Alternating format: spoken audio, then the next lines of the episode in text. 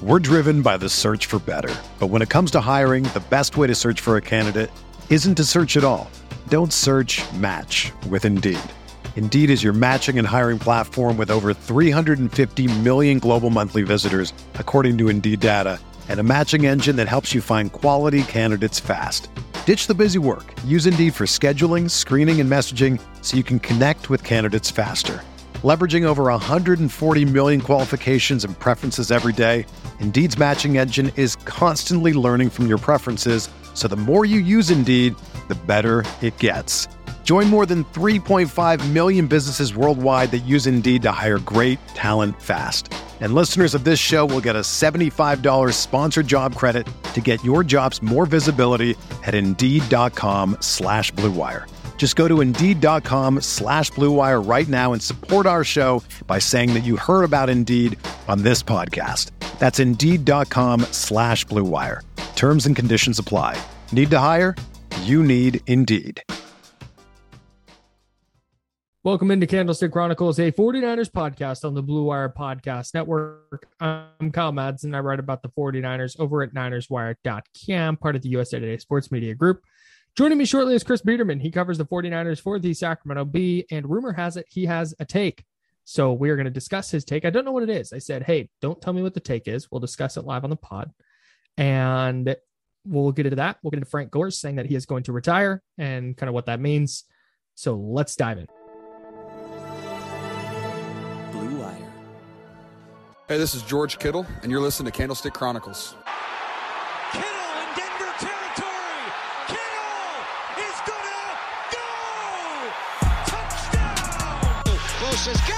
Got him and he'll sack him back inside the 30-yard line. Nick Bosa drops.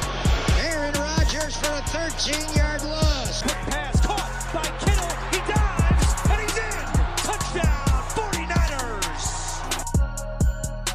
49ers. there's nothing better that you can say to me as we kind of because our our show prep involves a little bit of texting here and there and uh then we then we just kind of talk it out before before we do the pod there's nothing better to me than when you say i have a take Yeah, so because it, you don't say that willy-nilly you're not a you're not a knee-jerk take guy you've thought about this Oh, I'm I'm definitely not a knee jerk take guy, and maybe this is this is my um, maybe this is my take is sort of not knee jerk.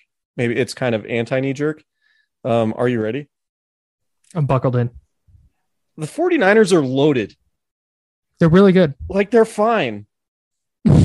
like I, I so I was thinking about the roster. I was like, how how do we talk about you know this off season and and try like in ways that are different than what we've been doing and talking about oh they need a fortify cornerback and they you know they they might have issues along the interior of the offensive line and you know Jimmy Garoppolo et cetera et cetera. You look at this roster and it's really good, right? And like you can look at how many top five guys they have at certain positions, right? Like you could argue the 49ers have top five, top three, top two guys at like defensive end, tight end, linebacker, left tackle, and Deebo Samuel, depending on how you feel about a group of receivers in the NFL at any given time, right? and very quietly elijah mitchell was the eighth leading rusher in the nfl last year playing 12 games Right. And so again, if you feel good about Kyle Shanahan, then you're like, all right, they have an elite roster, a very good coach, and are coming off two deep playoff runs in the last three seasons. The only time they didn't was 2020, which was a super strange year when they lost just about everybody to injury on top of dealing with the pandemic and everything else. So, as much hand wringing that has been going on about the, where the 49ers are this offseason, it, it's like, man, they they're still really good, right? And and they can go basically as well as they play, which is more about them executing and, and playing at a high level than um than like roster deficiencies, right? Like I, I don't uh, so so taking a step back and thinking about all the things that that we talk about and and and criticize the team for, it's like, well, if they go into the season thinking that if they get good quarterback play, they could potentially be in the Super Bowl mix, I think they're right, and they're not that they're not necessarily doing the wrong thing by avoiding upsetting the apple cart when it comes to making drastic roster decisions, right? So it's not it's not exactly like a super hot take, but it's just like let's take a step back and remember that this team is good and to to you know spend so much time talking about and and we do it like I, I don't you know I we're guilty as charged or I'm guilty as charged, but like talking about the Jimmy Garoppolo thing, one way or another, Jimmy Garoppolo is not going to be on the team, and so mm-hmm. whether or not we want to talk about the efficiency of the way they're using their cap space or their reluctance to just cut him because they want to get a fourth or fifth round pick for him at some point, whatever.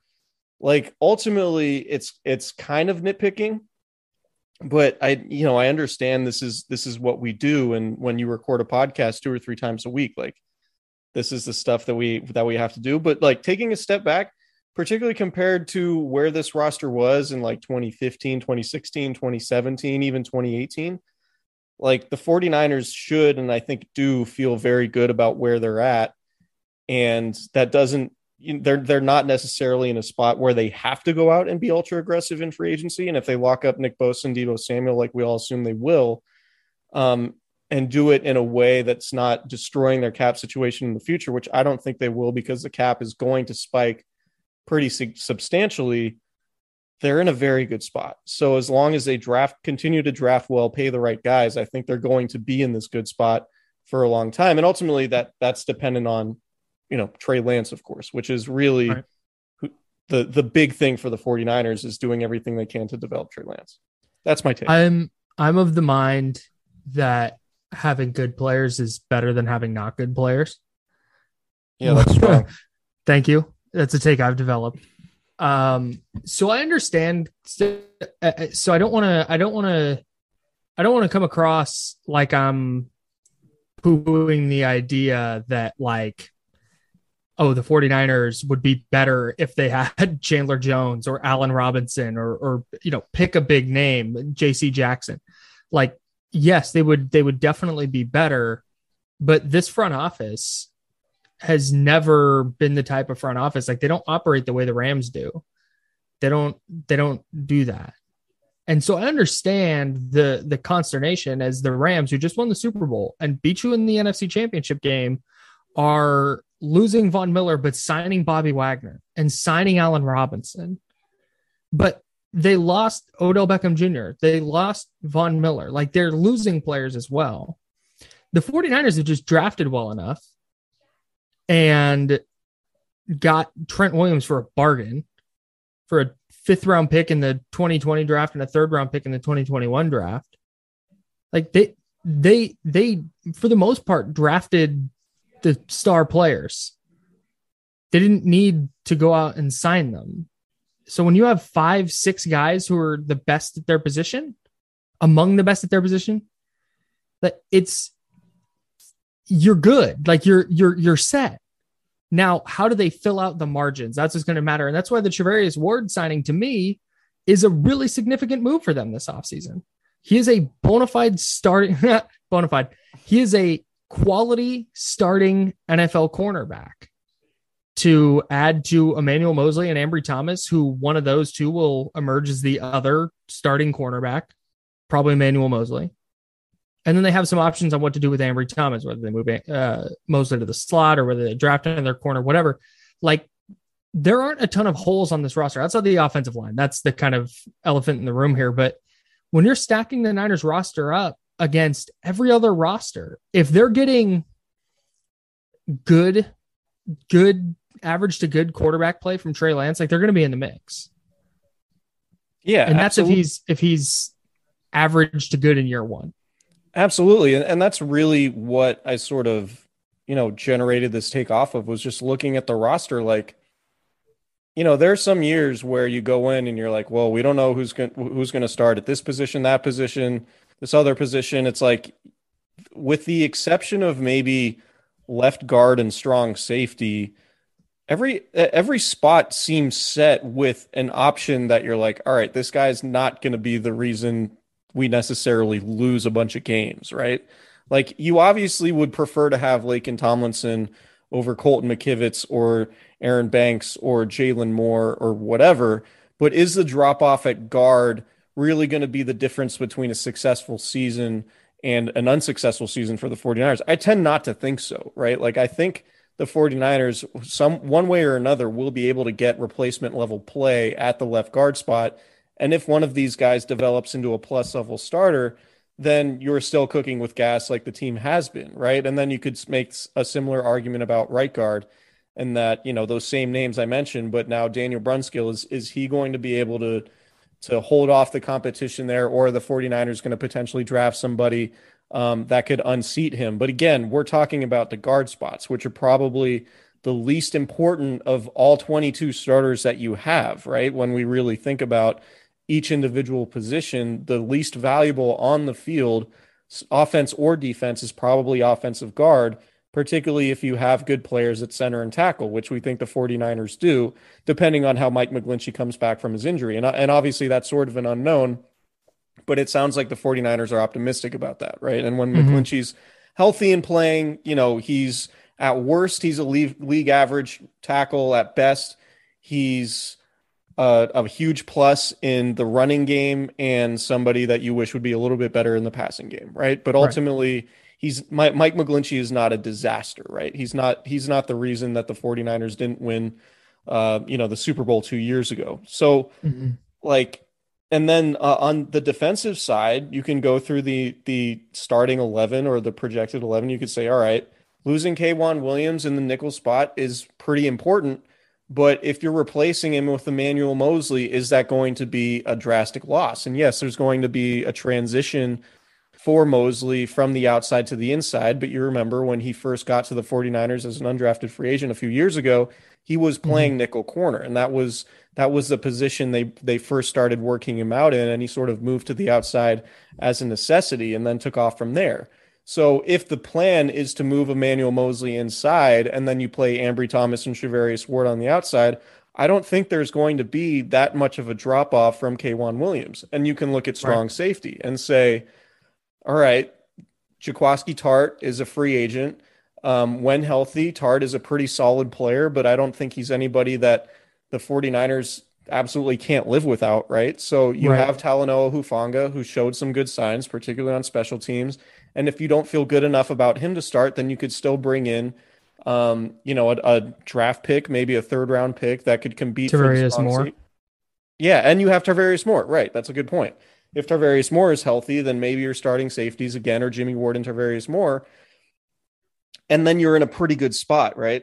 Um, for, from the secondary perspective. So, like, uh, the, the, the point here is like as much hand wringing as has been done about the 49ers roster throughout the offseason, it doesn't have a lot of holes. It has a lot of high level talent.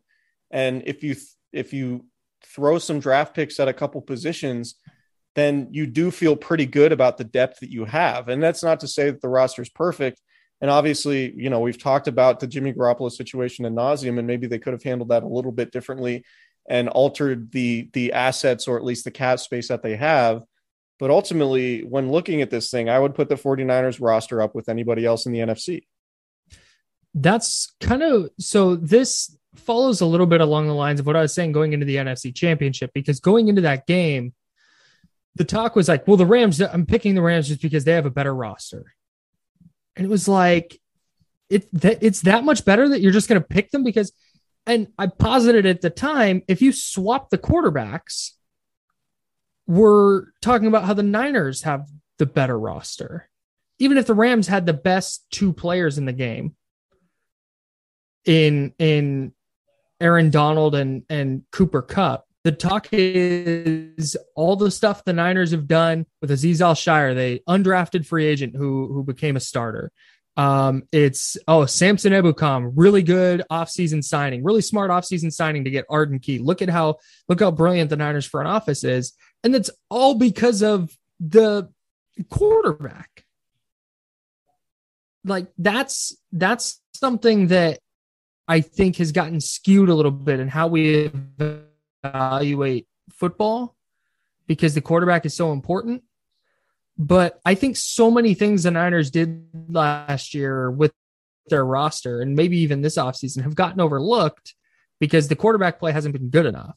And so the opportunity to talk about it just hasn't been there. Is it, does that, am I making sense? Yeah, absolutely. Okay. Like the, the, the quarterback play is ultimately the biggest thing. I think I was looking at you sideways because we're having a little bit of connection issues here. Um, but yeah, no, I, I think you're 100% right in that the most important thing for the 49ers this offseason is to get improved play from their quarterback. And I think I think they can with Trey Lance because even if he isn't as efficient as Jimmy Garoppolo, or even if he doesn't run the offense as well as Jimmy Garoppolo, simply because he doesn't have the same experience level, I think it's very possible that his athleticism, his skill set, and the ability to be more diverse in the way you scheme up your offense can give the 49ers a big advantage that they didn't have last year when the passing game is pretty limited to you know, within 15 yards of the line of scrimmage and over the middle of the field for the most part when Jimmy Garoppolo is your quarterback, on top of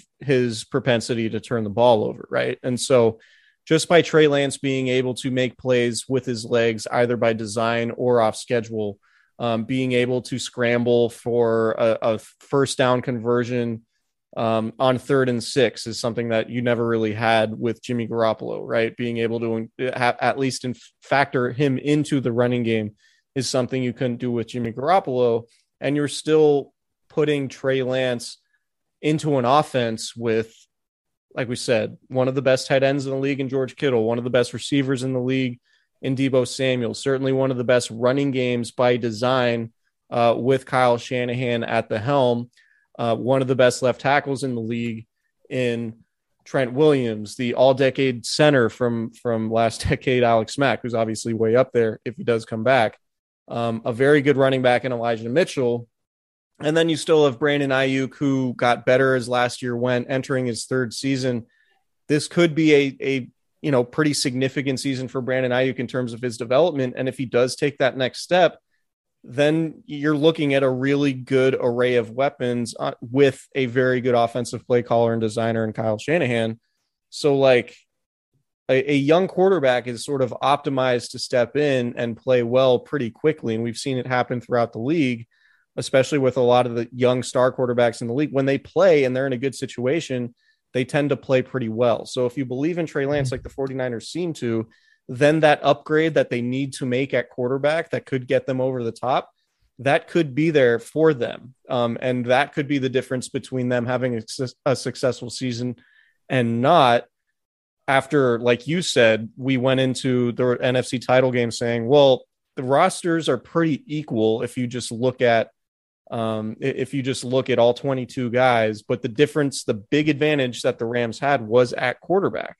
And if you can narrow that gap with Trey Lance, as opposed to what Jimmy Garoppolo offered against Matthew Stafford, then you're potentially in a spot where you could say, man, maybe we're not that far off from from achieving our goals after all. Yeah, it's kind of been the entire thing. Like since they drafted Trey Lance, every discussion about the 49ers present and future was tinged with is that the right tinged with tin, tin, there was this this this this the Trey Lance aspect just hung over every bit of that conversation because it's like, okay, this free agency move, this draft pick, this team need. It's like, okay, yeah, but all of that is whatever if Trey Lance is awesome. Like if if Lance winds up being the quarterback they think he is, nobody's nobody cares anymore that the Niners didn't go sign Chandler Jones or a, a bigger name corner or pick a pick a top free agent. And it's that was the case in the in the draft too. Like what did the rest of the draft look like? Oh, there Aaron Banks was a miss and Sermon might be a miss. Well, it doesn't really matter if Trey Lance is good. And it also helps that um, Elijah Mitchell was really good last year. But Trey Lance is what matters in all of this more than anything. And you can nitpick and say that they're not putting him in the best position to succeed because of what they did along the offensive line or what they didn't do along the offensive line in free agency. But I don't think that I don't think that we're going to look back on this season, regardless of how it ends, and go, man, you know what? The Niners lost this season because of how they handled free agency. Yeah, and again, it comes down to value, right? Like, yeah, is Laken Tomlinson worth $13 million a year? Probably not to the 49ers, but sure, he is to the Jets. Mhm. right? But like you you have to be smart in the way you invest in certain positions, and it's the same thing that goes with DJ Jones, and and we've said that. Yep. Um, that you know you have a price that you're willing to pay, and then if those guys exceed those prices elsewhere, then you let them go. And that's ultimately what the 49ers did. And yeah, you're losing something there, but I don't think either of those guys are irreplaceable. So these are the type of turn, these are the type of moves, the type of roster turnover that happens every single offseason. And what's interesting to me, and I was talking, you know, I was talking with with Tracy Sandler on on her show um today, which you should go check out. But like we always say like oh man this is this is the most one of the most important drafts in team history. And like this is the most important draft of you know this general manager's tenure or regime or whatever. I feel the exact opposite this year. Right? Like the draft's important. You you would love to find some starting quality players somewhere in this draft. But like even if they don't i don't think it ultimately this draft is going to impact this roster all that much because I don't think it would kill the 49ers if they if guys they drafted in the second third round weren't starters from year 1 because they have a lot of guys who can start already and you feel okay about maybe with the exception of you know Aaron Banks who's a large question mark. But even still like I feel pretty good about Jaylon Moore if Jaylon Moore has to play left guard and Right. then, you know, Daniel Brunskill started at right guard for the last couple of years. Like that, those are playable players. So, Right. Like, yeah, would you like to upgrade that? Oh, those spots? Absolutely. But like, I don't view this draft as like make or break for this season. I think it's th- this draft is more about getting players that you feel comfortable can develop into long term contributors down the road and not necessarily this season because your roster is already in a pretty good spot. what they have to avoid, I, I I don't disagree with you, but what they do have to avoid is they had a similar thing in the 2012 draft where it's like this team's set. And then the 2012 draft was a total disaster. And I think it played into a played a significant role in why uh that team went downhill so quickly. So the draft definitely matters for the coming seasons. Maybe Yeah. not so much this year, but Yeah, no, that, I mean that's what. Yeah, I, I said that, but like, even still, you have a lot of these guys locked up. Like, you're going to have a lot of your key guys locked up contractually. yes. Yes. So that's all. I'm just saying all they I'm can't saying. they can't they, they can't whiff the draft, but it's definitely not like, oh man, they need to nail this one. Well, no, they don't need to find starters in this draft, like immediate starters. Yes. Do That's you kind think of my point. this may be a conversation for another day, but I'm wondering if they they wind up taking more like traitsy guys in this draft. Yeah, they could just Just upside big guys. fast dudes and see if they can play them. Yeah, just just a sparked up class. Dude, so sparked up, just rocked up class, quicker than fast. Yeah, I mean, I Yeah, I think yeah. Yeah, I think they could do that. I mean, it ultimately like they need interior linemen. They could use pass rushers always. And and yeah, like one spot we didn't really talk about was defensive end opposite Nick Bosa. And you know, Samson Ebukam only four and a half sacks in the regular season, but he had a sack in each of their playoff games, or at least half a sack in each of their playoff games. and he was awesome over the final like eight or nine games. Yeah. It took him a while to get rolling, but once he got rolling, he was really, really good. Yeah, so he, you know, that that's I think in an ideal world, Samson Ebukam's probably your like number three defensive end. But if Mhm. you do draft somebody who could potentially be your two, your your number two defensive end to to potentially replace Dee Ford, and you have Ebukam, you know, sort of rotating with that person, I think you're fine. And ultimately, I think the 49ers are going to do that. Like if I were to bet which position they address in round two in the draft, I think I would put edge rusher first because I believe that they could that I believe that they believe that they could find guards later and wouldn't necessarily need to invest a second round pick in a guard for the second straight year, particularly with Jaylon Moore on the roster. But so I, I think they might be able to solve potentially as long as they find the right guy, their edge rusher, um, you know, that that need for depth at edge rusher in the second round. And as our guy Nick sent sent the sent, yeah, sent the tweet into uh, into the group chat saying, you know, or with Daniel Jeremiah saying that there are 20 edge rushers that he really likes in this class. If there are 20, man, they might be able to get a couple of those guys. I've, Um, I've heard the same thing about this year's edge depth. Right. That's what I'm talking about. I know. I was saying I've heard the same thing. Oh, you've heard the same thing. Got it. Yeah. Yes. Yeah. We all, yeah. It's widely known. Any news on the cornerback class? I think it's sim- similarly deep, but I think the fact that they got Charvarius Ward after taking Ambry Thomas and and Deommodore Lenoir last year, I think corner is not going to be the most pressing if they have. Not that they shouldn't draft it, but I think Right. I think edge rushers has to. w- Would you say? Would, do you agree with me that edge rusher is probably the favorite in terms of like if you were to say what position, if you were trying to bet on what position they would take in the second round, would you say edge rusher is a favorite? yes. I think so too. Yes, I think so. I think offensive line is their top need, but if I'm betting on what they're going to pick, I think it's edge. All caps. that's that's the only kind of edge there is. Yeah. Um, uh, the the the one the one way I think that changes is if like if like a really good corner falls that far to 61, like if something happens and a a corner falls, or I think they're going to be in the mindset because of what you laid out about this draft and its importance to this year. I I wouldn't be surprised if they're just like, hey, this awesome player fell, forget position, and they're gonna take him. Oh yeah, Whether it's a receiver or maybe not a running back, but like whether it's a receiver or a tight end or something, uh, it wouldn't it wouldn't shock me if if they wind up going a little bit off the beaten path. But if I'm betting on it, I you're right. I'm I'm betting on edge. yeah, and maybe it's a safety. Um, but yeah, maybe it's a nickel corner. Yeah. but uh, I think a sneaky one might be tackle. Right, like if you're Yeah. not sure, because Mike McGlinchey's going into the fifth year, his fifth year option season, um, Mhm. coming off the torn quad, like you might want a little bit of insurance there. But again, I think the 49ers do feel pretty good about Jaylon Moore. I know they say they love Colton McKivitz, who was a gold helmet guy leading into his draft.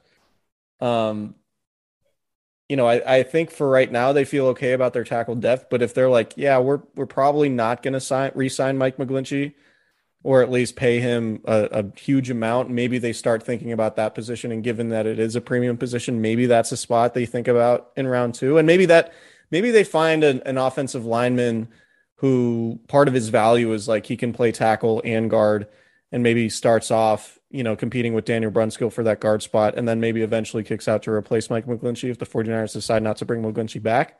Right. Um, but ultimately, I still think edge rusher should is should be the betting favorite. I know it, they should take the best player available or whatever, and shouldn't just draft for need. But if you're just looking at this draft class and and how it might line up, I think edge rusher would be a safe bet. And I think they can do both with best player available and hitting a need. Right. It's all about value, Kyle. Yeah. We're driven by the search for better. But when it comes to hiring, the best way to search for a candidate isn't to search at all. Don't search match with Indeed. Indeed is your matching and hiring platform with over 350 million global monthly visitors, according to Indeed data, and a matching engine that helps you find quality candidates fast. Ditch the busy work. Use Indeed for scheduling, screening, and messaging so you can connect with candidates faster. Leveraging over 140 million qualifications and preferences every day, Indeed's matching engine is constantly learning from your preferences, so the more you use Indeed, the better it gets.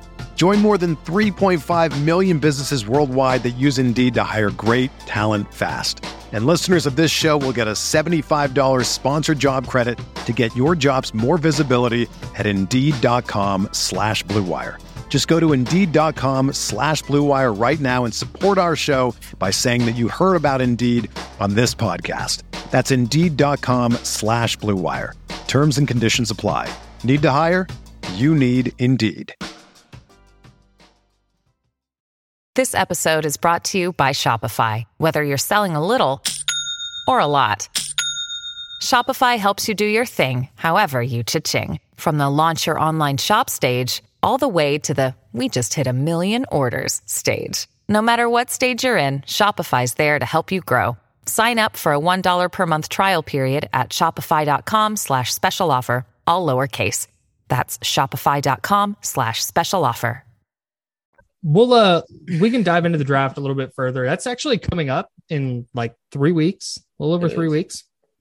So you want to talk about Frank Gore? Sure. Frank Gore announced on the SF Niners podcast that he's going to sign a one day contract with the 49ers eventually to retire as a 49er and then retire, which I felt like it was going to be one of those things where we were sitting here in like 2028 and then Frank Gore finally announced his retirement. You're kind of like, wait, he hadn't done that yet. um, but I'm, I'm, I'm, I'm glad it's finally happening and that he's not going to try and hold on for one more year. It's always a little tough, particularly in these sports that are physical, like football. I mean, you some sometimes see it with boxing, and oddly enough, Frank Gore's has dabbled in boxing a little bit, but like you really don't love to see when guys hold on too long and and you can really see their body sort of take a beating. And not Mhm. that that that's what Frank Gore's done because I think one of his everlasting traits is his ability to avoid punishment, right? Like for a running back, he was always really good at avoiding big hits, taking the yards that were there, and ultimately living to fight another down. Um, and if it meant getting two yards instead of, you know, he, he took he took whatever yardage he could get, but he was content with taking two yards if that's all that the play allowed for, right? Mhm. Um, and so I think that ultimately is one of the biggest reasons why he was able to last for as long as he did is because he he knew when to avoid and, and how to avoid all those big hits. Um, but as somebody like I got to cover Frank for two seasons. Uh, my first year was 2013, and I mean, I was, you know, when I first started covering the 49ers, I didn't I didn't know anything about anything. Really, I was just kind of there as a fly on the wall, just sort of observing and and writing about what I saw. And I was, you know, too nervous to ask questions in press conferences because there were guys who had been in, you know, I was mid 20s and there are guys who have been covering the team for as long as I've been alive. Um, but one thing that that stood out to me about those early seasons was that you know Frank Gore was super helpful to me and answered que- answered my questions when I did have them and talked to me on and off the record and and helped me become more informed and and a better reporter just by just by you know being honest and and telling me how it was and and having those real conversations that as reporters covering a team that you always sort of want to have because you have to sift through so much bullshit as a reporter, especially in press conferences. And that's one of the reasons why I despise these Zoom press conferences so much is because it's not you you don't have personal interaction and everybody feels like everything they're saying is being broadcast to you know thousands of fans live and, and that's exactly what's happening with zoom whereas when you're in a locker room setting and you can talk to these guys face to face and have a conversation that's just between you, him, and the recorder, and it's not being broadcast live, you're you're and even off the record too, like no recorder involved, and knowing that that what you, what the players are saying is not going to be in your story or whatever, you're able to have much more authentic conversations. And Frank Gore was one of those people who would have those authentic conversations, and he would have them with me when I was brand new and didn't know anything about anything. And so I I always appreciated that about him. Um, he's one of the only players that's uh, that that's you know had that not only players, but he. When I think about well, like if you were to ask me which player over the years had the best relationship with the media and was the most honest with the media um, during his time there, I think to a man, to to uh, uh, other people on the beat who who've covered the team much longer than I have, they would they would put Frank Gore way up there. Um, And so I think that authenticity is is a reason why he's so endeared by the fan base, by the media, but also by the organization because they really value his input. Um, and it sounds like if um, you know if you read what Matt Barrows has has been reporting that uh, it sounds like Gore is going to be in the front office, and none of this is really a surprise. We you know we've we've all kind of suspected that Gore would be either in player engagement, uh, development, you know, assistants, running backs, coach, whatever. He, he would have some sort of role within the organization. And, and it's been sort of assumed for a while that he would sign a one day contract with the 49ers so he could officially retire as a member of the 49ers um, and have a press conference and, and have, you know, everybody in the Bay Area write glowing things about him, which will happen at some point this offseason. But no, aside from as how good of a football player he was and how much he meant to the fan base, like my experience of Frank Gore was nothing but positive, and and I'm happy for him that he's had such a long career. Um, and I hope he goes to the Hall of Fame. I don't have a vote, but um, I'm I'm pretty sure he'll get in, given that he's a third leading rusher all time. Um, but I'm sure you have you have a you know a, a good account of what Frank Gore meant to you as a longtime observer of the 49ers too. Yeah, uh, real quick on the Hall of Fame note, if somebody has a anti Frank Gore Hall of Fame take, um, put it in a box and then stick the box up your ass. um, Eloquently I said. just- yeah, thank you. Uh, if you play running back for 16 years in the NFL in this era, like, and you're productive, like he was, 12 straight years of 1,200 yards from scrimmage and and all that jazz, uh, you're in. Like you're the third leading rusher of all time. You have 16,000 rushing yards. You're in. Like you averaged a thousand yards a year for 16 years. That's crazy talk. Yeah, He's it's a- really anyways. good. It's really good. I think he's a Hall of Famer. I do think there's something like if if there is a case against Frank Gore's Hall of Fame candidacy, Get your box ready, Chris. I I it if if you want something to put in your box, um, it is it is that the like when when the people say like, well, was Frank Gore I like how many years was Frank Gore like a top four running back in the league? And I Mhm. haven't I haven't like gone through each year to like figure it out, but like I understand that point, but I would also say, you know, like he was he was in an era with LaDainian Tomlinson Right. and Adrian Peterson and some other really good dudes, and I wouldn't necessarily hold that back against him because he he's sort of like the last of a dying breed in that he was the ultimate longevity running back in a time that the NFL was transitioning from having those bell cow running backs towards Right. every team having four running backs and and throwing the ball 40 times a game. For for me, Frank Gore was because I, you know, grew up rooting for the 49ers. And in 2006, so he's drafted in 05. In 2006, his second year, the 49ers were abysmal. They were really bad. But Frank Gore was awesome. And he was awesome in 07 and 08 and 09. He was he was just consistently really good when the team was really not. And whether it was JT O'Sullivan or Shaun Hill or Alex Smith or Troy Smith, like you just knew number 21 was going to be back there churning out yards. And he was going to do so while very clearly loving the sport. And and I think it felt like Frank Gore appreciated fans in the same way that fans appreciated him, which is super rare. And I think that was was part of what was so endearing about him. And then, you know, as he kind of started to age into 2011, 2012, he was the focal point of an offense that went to three straight NFC championship games at a point where his career was supposed to be going on the on the downturn. So I just what he did was remarkable. And the fact that he was so good when they were so bad, and then he continued to be good when they finally got good. And then to finish his career the way he did as the Niners all time leading rusher, he had a huge game in that 2014 season finale against Arizona at Levi's. He does a lap around the stadium after. It was just a, it was just a perfect career outside of not winning a ring.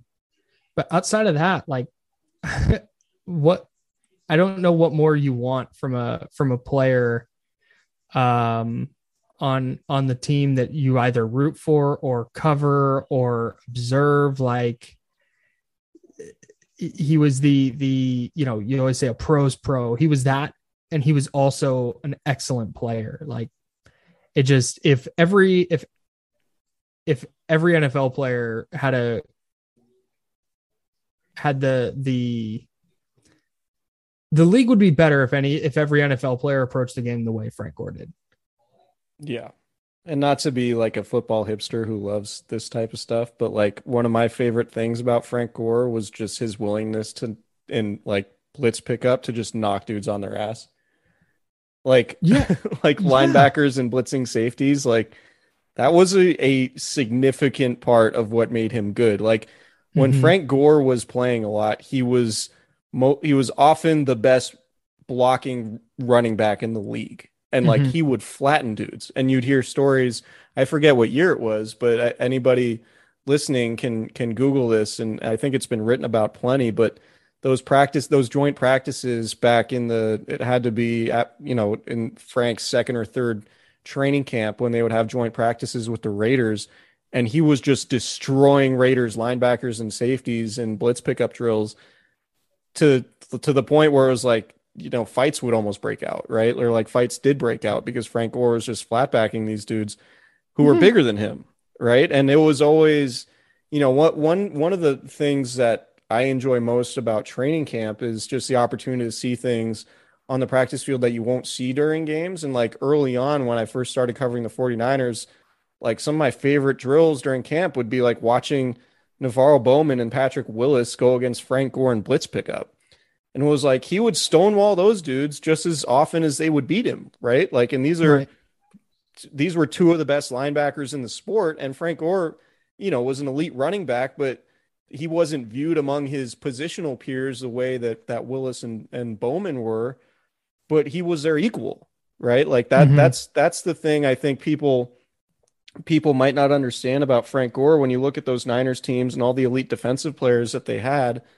Like Frank Gore was viewed on the same, like at the same level as a lot of those defensive players that they had, just because of who he was, how he approached the game, like you said, and just how impactful he would be in ways that you know aren't necessarily fantasy football stats, but like he would just knock these linebackers on their asses. And there's a lot of value to that because if you if you take away a defense's ability to blitz that can really help right? Or if they do blitz and you pick it up then then there's even more space it's not defended downfield that that you can take advantage of right? So it's it was you know Frank Gore and you know Joe Staley said this a bunch of times but just like one of the most complete football players I think I've covered um, and you know, I've I've covered the team since 2013, so I'm not some like NFL lifer like a lot of my colleagues are, but like just in terms of being a complete football player from everything off the field to on the field to blocking to running with the ball um, to being a great teammate, like he is all those things that um, that I think anybody would want to have in their locker room, and and that's why he's so revered, and and that's one of the big reasons why you should probably go to the Hall of Fame. You just called a bunch of your colleagues on the 49ers beat old. Yeah, I'll do that to their face. I'm gonna go see. I, I'm gonna see Maiocco later today, and that you know they give me grief and and whatnot, but I remind them that they're middle aged men, and I'm I'm significantly In your younger. prime, Yeah, I'm I'm I'm still in my prime, Yeah, totally. and like not Um, not for like athlete years, but like prime like you know career years. While they're you know Right. not that they're not that they're aging out, but they're definitely aging. Elder statesman. Yeah, For sure. Um, I did not appreciate, speaking of um, being old, I did not appreciate your shot at my shoes on Instagram. Um, it was a post about uh, men that wear New Balance shoes, and it was not a flattering post. I currently am wearing some New Balance shoes. That's why I sent it to you. They're New Balance skate shoes. They're delightful. Um, I like them very much. They don't hurt my feet, which is what I'm going for. and um, honestly, don't appreciate it, man. I mean, Yeah, no, know? it's fine. I mean, if you want to wear New Balances, that's certainly a choice that you can make. I've been saying I'm not a shoe guy. What do you want from me?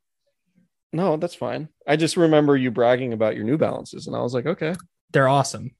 I'm a huge fan of my New Balances. I'm actually my plan is to go buy like two or three more pairs of these, okay, just in different colors. those that's have my- certainly a choice my- you can make. These are my beater pair, and then uh, I'll have other ones that I keep nicer. Good. Your your Okay. res- your response was good. I forget exactly what the post was, but it was something about like girls liking dudes until they see he's wearing New Balances or something, and then your response was very appropriate. And it was like, "Sorry, I missed this because I'm looking through my wedding photos," which is funny. Yeah.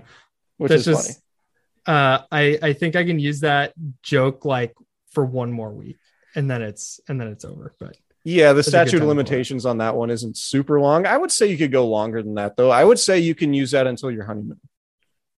Okay, cool, cool, cool, cool, cool, cool, cool, cool. Like like So I have till you, you can be you can be a newlywed until your honeymoon. I would say if I were making the rules, that's like you're like once you're back from your honeymoon, you're no longer newlywed. okay, I like that. I'm in on that rule. Is that fair? Yeah, Because your your your honeymoon's what two months after your wedding or a month and a half? yeah, a month and a half. Yeah, I think that's this fair. is good content. Yeah, this is really good content. Tweet Kyle. tweet Kyle if you have a different take on on um the statute of limitations on being called a newlywed. Hey, New Balance, sponsor the pod. Yeah, if they wanted to sponsor the pod, I would have zero objections. I'm I've worn one pair of New Balance. I bought one pair of New Balance shoes in the last like five years, and I just was they. I don't know. They they look cooler uh, in the pictures online than than when I had them in person and and wore them a few times. I got to tell you, they're very comfortable. Uh, I enjoy my. No, never mind. I'm not going to do a whole. Got to got to get some Adidas boost for you, my man. I'll do a. I'll do a pitch if if anybody wants to. Spon- if any shoe company wants to sponsor, I'm not picky. I'll wear whatever.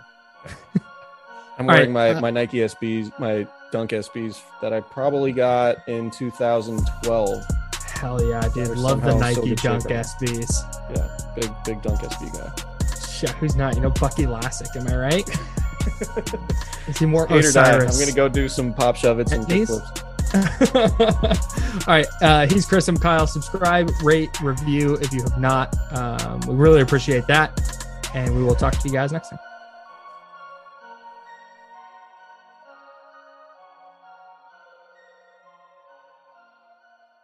Everyone is talking about magnesium. It's all you hear about. But why? What do we know about magnesium? Well, magnesium is the number one mineral that 75% of Americans are deficient in. If you are a woman over 35, magnesium will help you rediscover balance, energy, and vitality. Magnesium supports more than 300 enzymatic reactions in your body, including those involved in hormonal balance. From functional medicine doctors to mental well being and female hormone experts, we all know that magnesium is the one mineral to improve all aspects of well being and health. But which one? Magnesium Breakthrough from Bioptimizers, the trusted choice recommended by leading experts with seven best absorbed forms of magnesium to ensure your body receives the support it needs for overall well being. Go to bioptimizers.com slash balance today and use code BALANCE10 for 10% off. Support your journey to wellness at B-I-O-P-T-I-M-I-Z-E-R-S dot com forward slash balance. Magnesium Breakthrough from Bioptimizers, your foundation to optimal health and vitality.